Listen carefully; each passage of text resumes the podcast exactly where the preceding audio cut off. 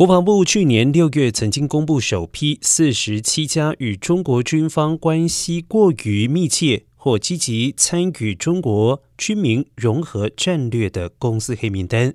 而五号公布的是第二批进入黑名单的中国公司名单，一共涉及了十三家中国公司，除了大疆、华大和中建之外，还有十家中国公司也在被制裁的名单里。国防部声明指出，决心指明并且反制中国居民融合战略。该战略通过看上去是民用机构的中国公司、大学和研究计划获取和研发的先进技术和专业知识，来支持解放军现代化的目标。